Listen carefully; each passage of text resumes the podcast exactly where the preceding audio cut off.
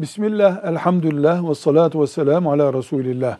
Deniyor ki düğünlerde Kur'an okuyarak düğüne başlamak ya da düğünün ortasında sonunda Kur'an okumak sakıncalı mıdır? Hayır. Kur'an müstehcen olmayan her yerde okunur. Ancak şu var. Düğünlerde umumiyetle Kur'an-ı Kerim okunurken dinlenemiyor.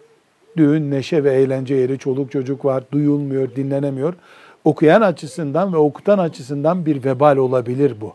Ayrıca bir düğünün İslami düğün olması için de onun Kur'an'la başlaması gerekmez. Velhamdülillahi Rabbil Alemin.